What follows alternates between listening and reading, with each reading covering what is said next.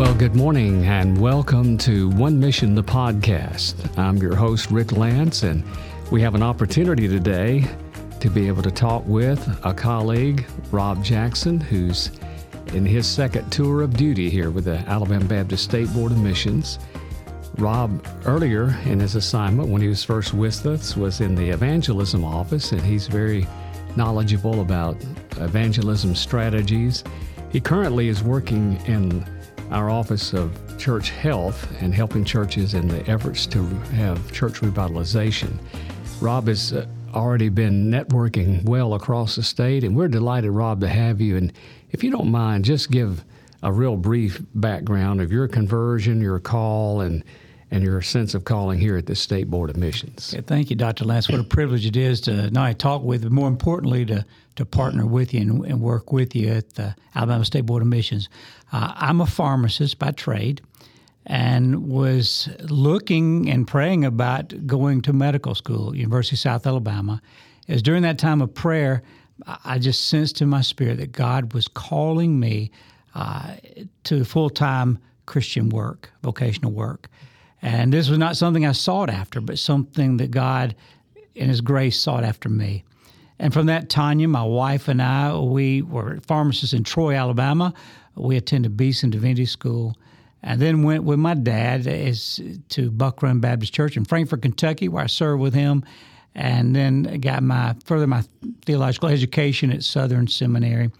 And after um, finishing my um, education at Southern, then God called me in nineteen ninety-nine to, to serve with you in the evangelism office as an associate. Right, and we really enjoyed that time. And and it's just an aside, but uh, Tanya and Rob have a beautiful daughter named Abigail. And when she was a preschooler, Pam and I were able to have the privilege of babysitting her sometime. And, and so, Rob, thank you for that opportunity. And Abigail is a beautiful, bright young lady, and I know you're proud of her. Well, thank you so much. That that was something that, uh, let me just interject here for a second. So I'm associate. I'm young, and Abigail comes and said, "Oh, Daddy, you and Mommy get to have a date." And she was, ah, uh, goodness, I guess she was three, three and a half at that time. And I said, "That's wonderful. Uh, who's going to babysit?" And said, "Well, I asked Miss Pam Lance if she'd babysit me." And so Sammy Gilbert came and said, "What are you doing asking the executive director to babysit your daughter?" But Doctor Lance and Pam were so gracious to babysit and to allow Abigail to be a part of their lives. So I appreciate that greatly. Well, that's fine. Pam, through the years, has loved working with preschoolers. So he, she kind of has a passion, a gift for that in preschool, though as she's gotten a little bit more mature through the years, she's working with uh, people even much older than we are, and then nursing home ministry and like. So that's been kind of her outlet for ministry. So it's it it really is a delight to have you back on the team, and uh, you've made such headway in church revitalization. And let's talk a moment about the need for church revitalization and helping people understand that's not a negative. It's just addressing situations, and maybe we could talk about the focus of it. That is, what, how we can help people with metrics or measurables to be able to determine church health, which is church revitalization. And then it kind of is in reverse, but so help develop, the, ignite, the fanning the flames of the passion for it, because if our churches are healthy, they will evangelize, they will disciple, they'll be missional in nature. We both know that. My thinking is we every church to some degree would have areas where they need to have church revitalization, some more than others. But coming out of COVID, more churches need church revitalization, getting back to where they were and beyond. Now, we've had a across state, I hear anecdotally of real some real success stories in that. And then I hear some say, well, we're back financially, we're back here, back there, but we're not numerically back where we were, and that concerns them. So let's just talk a little bit about the need for it, the focus of it, and then trying to help kindle the passion across the state. Talk about the need. As coming out of COVID, currently we have around ninety percent of the churches and in the Southern Baptist Convention who are either plateaued or declining. And so there's a great need. But but I think you're accurate in saying the needs for all of us, because church revitalization, we consider it moving any church into a position of greater health. Yeah. So that's really one hundred percent of us. Right. And so all of us can revitalize in some way. What we like to do is we have a strategy. We come alongside a church. We mentor the pastor, mentor a team, and help them to come more balanced. And so we look at prayer. Mm. How's their prayer ministry? Right. Uh, are they, they kingdom focused in their prayers? We we look at evangelism. You cannot have a healthy church without evangelism. Right. Uh, we look at discipleship. Uh, we, we look at um, fellowship. We look at ministry. We look at worship. All those six areas. And we have diagnostic tests. Uh, we, we look at three knows. We help the pastor know himself. What's his leadership style? Know your church and how are they ready for change? And we're not trying to get them to, to change drastically overnight, but just move the the the ball down the, the field, using a football analogy, just a few yards. Can we have a couple of wins and build on those wins and those wins as well? And then know your community. We have demographic studies provided from our State Board of Missions, and we come in and walk the church through those and show these are some areas that you can be more effective reaching. So I think one of the, the keys is, how do you have a passion for it? And I think it starts with prayer. We we call our process Empower, because Acts one eight, you will receive power when the Holy Spirit comes upon you. And the disciples turned the world upside down for Christ after Pentecost. And so we direct the church to first seek the face of God, uh, and we help them through studies. But after they're seeking the face of God, then all of a sudden God begins to instill within them a desire to, we need to to be healthier. Right. Well, that's that's an outstanding process. And it, as I analyze it in my mind, very simply, what we're trying to help churches do is get back to the basics. Correct. Which uh, really is what the church is supposed to be. Now, it's not that they've ignored it. It's just when you get into a lot of distractions that we have in our culture, and we have, as I said, this ep- this pandemic and all of that's a major distraction, disruption, as well as uh, distractions. That's not even strong enough word. It's disruption.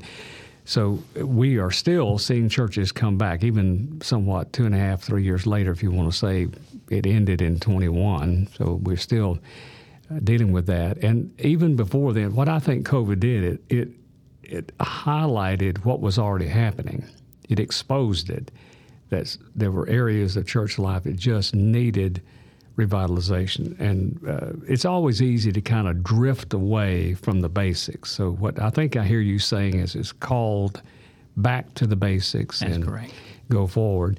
You mentioned evangelism, and I, I've been trying to, through the years, help myself as well as others understand the need and what evangelism truly is. And let me just share some thoughts with you and see if we can chat about that just for a moment.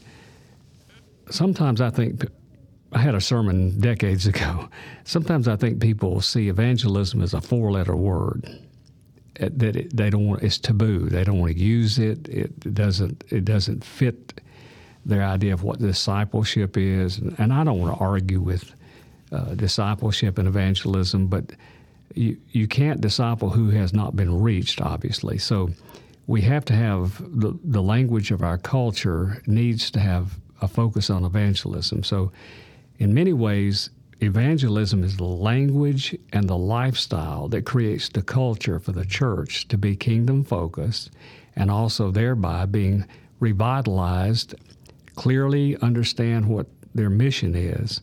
And it keeps things very, if you will, centered, clarified, if we know our main mission and keep our eyes on that. So I, I applaud that part of it. And you're assuming some uh, the assignment of evangelism as well as church revitalization, they're hand in glove. So let's talk a moment about what we can do to better help our church understand evangelism and be trained for it. So traditionally, we've had an inspiration rally, we call it the Evangelism Conference, but we've also had training for churches across the state, say regionally or in associations or maybe at the church themselves if we and here at the State Board of Missions. So would you mind just chatting how that, how you envision that might? Yeah, I work? think that still the inspiration for evangelism is needed. So the rallies are, are very good. Uh, but I don't think that could be the only sure. uh, bullet we have in, in wow. our gun, because we've we've had a lot of inspiration. I believe that it's going to take one-on-one for us to meet with a local church, with a pastor, and help them to develop a strategy for their church. Mm-hmm. That strategy includes prayer. You can't have evangelism without prayer. Um, that strategy uh, would fit their local context. Some, it might be the old E E-type approach. That still works in some churches. Right. Others, it would be three circles. Others, it might be a simple gospel presentation. But we want to come alongside of the church and help them to tailor something. We'll also have training available for them, bringing, I pray, some of the greatest uh, evangelists uh, from around, training evangelism, to bring them into the state and, and let others have an opportunity to hear these people ask questions. But third thing, I believe it's it really is about a love for Christ. Mm-hmm. Um, I want, and my prayer is for my life and all of Alabama Baptists, that we begin to share our delight instead of a duty. You know, when you know I'm, I'm a football fan, and I've been to some big games, and when my football team wins, man, I, I was at the S C Championship game recently, and I was just jumping up and down and, and hollering and screaming. And I got on the phone. I called people. I probably called you. And I said, yeah. man, this was a, a great – I was so excited. I wanted to tell other people. Right. And, and I think that when we fall to a greater extent in love with Christ, there's still that fear, but we begin to want to tell people. When Abigail was born, I didn't have to be forced to tell people that Abigail was born. I called everybody wow. I knew. My daughter's been born. Uh, we'd prayed for ten years for a child, so she was a miracle baby. And I want to get people to realize it's just a conversation with people that we're telling about the King of Kings and Lord of Lords who's changed my life and changed their lives, and we want other people to know about him. So part of that is just to, mm-hmm. to get them freed up. It's nothing we always fear. We're talking about the King of Kings, but to know we're just sharing about what Christ has done in our lives. Now, I think one of the fears that, that I have is, will people reject me when I say that? Right. And a lot of times I do have people reject it, but I want them to hear right. because I'm the Bible teaches that hell's a reality.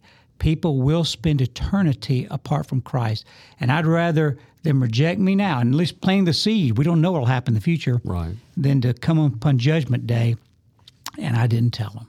Right. And, and we obviously are a more diverse culture, and I'm not just talking about racially. I'm talking about internationally, much more diverse, even in the South, pockets of the South that might have been insulated from times before. Let me give you a quick anecdote. It flashed through my mind.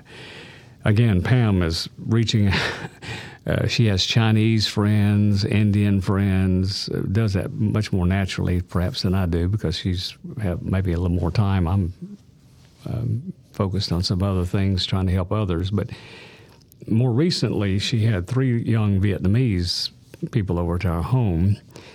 One of them had been a Christian for a few years. One of them was a new Christian, and the other was still in Buddhism. So there I was. I don't know, I'm not an expert on Buddhism, but I was trying to share with her, and she understands English well, uh, speaks broken English a little bit, of course, but I, I just went through the basics, gave a personal testimony, and walked through who Jesus is, the only way, the only truth, and the only life. And as I sat there and I thought about that, uh, that is the amazing, the world has come to us. We can go to the world, we do mission trips, but the world has come to us. And in this area here, which is a part of the traditional South, we have internationals uh, in Montgomery, we do in Prattville, uh, especially because of the Air Force. We have a real magnet that brings people here from the Middle East and around the world. So we have people from Islam, Buddhism, Hinduism, and from India, and it, it, world religions have come to us. And for us now to almost be a practical apologist for who Christ is and explain the basics. It's refreshing in a sense because you think of missionaries doing that on the field far away from us. But there's a missional calling we have, of course, and since the world's come to us, we would be highly negligent. We're supporting missions around the world, but we're not looking at them right in front of us. So I applaud churches who have intentionally tried to cross those language barriers, cultural barriers, racial barriers, or whatever, and reach people as they are, who they are, where they are, and bring them to an understand, help them come to an understanding of who Jesus Christ is. That is basic evangelism, and uh, as the old descriptor, it's one beggar telling another beggar where to find bread. And I often remind myself of that, that we have the good news that there is the bread of life, the way and truth of life. And I, I guess I'm suffering from undelivered sermon to get in all that, but that, that flashed through my mind. So uh, help uh, help our, our listeners understand that this is not rocket science.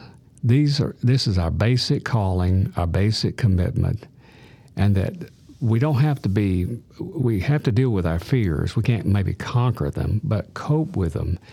The fear of rejection is, like you said, is huge. A person does not want to be rejected. We all want to be accepted. But, and as a pastor, and you've been through this, having been a senior pastor, and I've been, I was a pastor for decades, so I can simply say I've had some doors slammed in my face, and these are people who were basic Southerners, but they were just turned off with the church or whatever, for whatever reason. Maybe they're looking for a reason. It may have been their upbringing or whatever. But we can't let that deter us from going, because there's someone out there, when they open that door, their heart is open as well. And this is an op- opportune moment. You can call it um, a divine appointment, which is often used. And that's what we're talking about. Now, that's personal evangelism. It, there, of course, is lifestyle evangelism. But we, I often say, said as a pastor to our staff, if we're not focused as a staff, as ministers called of God, to do evangelism and put it on a front burner, no one else will. You don't get everything you talk about, but you get your focus on whatever you talk about the most and whatever concerns you most, whatever your passion is, that's going to be communicated in so many ways rather than just words. It's by actions. So I applaud pastors and other ministers and lay people that may not have the gift of evangelism, but they know they're called to do the work of evangelism. And that's, I know people who are far more gifted in evangelism than I am, but I still have to do the work of an evangelist. I say have to. I'm called to do that. So you have any comments about that? I know I'm, you pre- know, I, I'm I preachifying that, a bit. That all of us in leadership, pastors, uh, even church members, we do not drift toward evangelism. No, that's right. And so we have to keep it on the forefront. Uh, I was convicted in October. I was speaking for a men's retreat at First Baptist Tillman's Corner, and Derek Allen, I taught him at New Orleans Baptist Theological Seminary in evangelism. And he, before I got up there, he shared just several stories of people that I'd uh, led to faith in Christ before class. And, and as he was introducing me, he said, one of the greatest, uh, you know, soul winners I know of.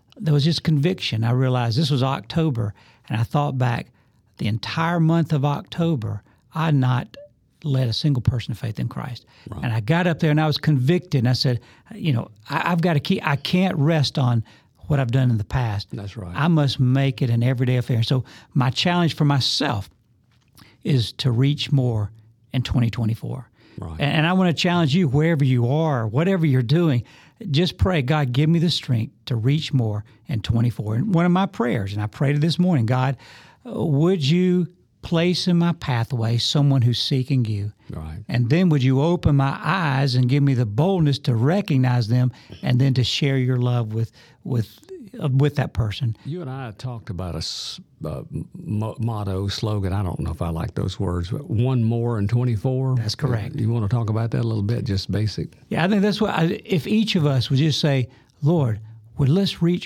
one more person in twenty-four. May our churches say, we want to reach one more in twenty-four. And of course, my prayer is that we reach that one more, and then we're still praying, Lord, let me reach one more, and then one more.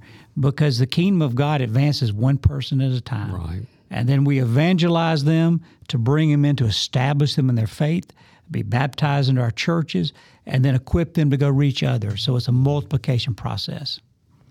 One rather old definition of evangelism or description is evangelism is not complete until the evangelized becomes an evangelist.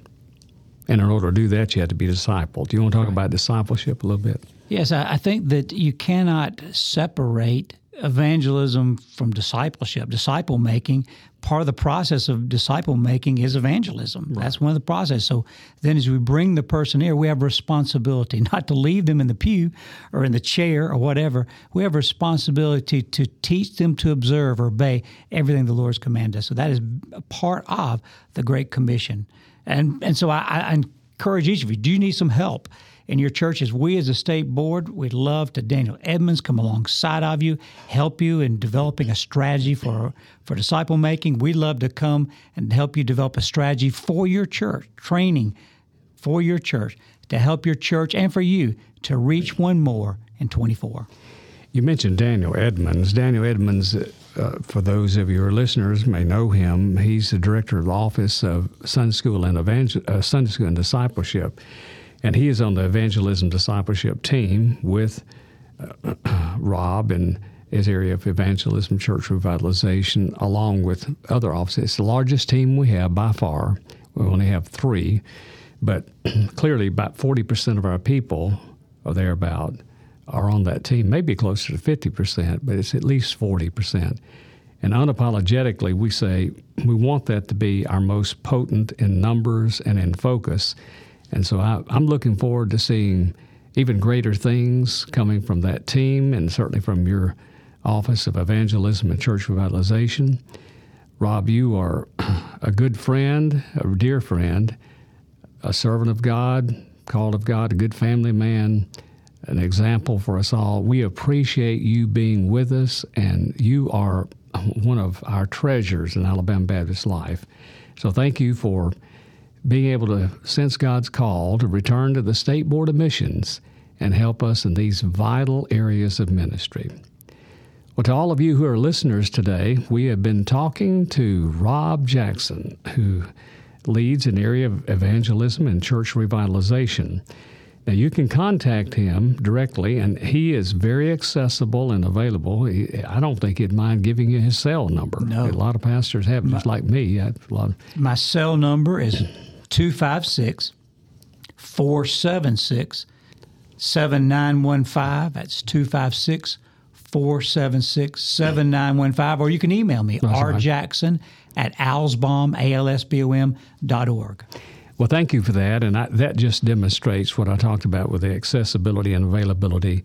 Our people are here for you. We uh, oftentimes, uh, on, we can only respond when we have an invitation, but there are times that we kind of show up and, and invite ourselves, not trying to be intrusive, but more times than not, uh, there are people who reach out to us. There are many resources, as we've told you before, through the State Board of Missions, but the greatest resource we have would be human resources. You can't do ministry without people. And we're glad to have one of those individuals and Rob Jackson. Thank you for listening to us today and joining us for One Mission, the podcast. And next time we come together, we'll have another ministry, kingdom-focused conversation. God bless you.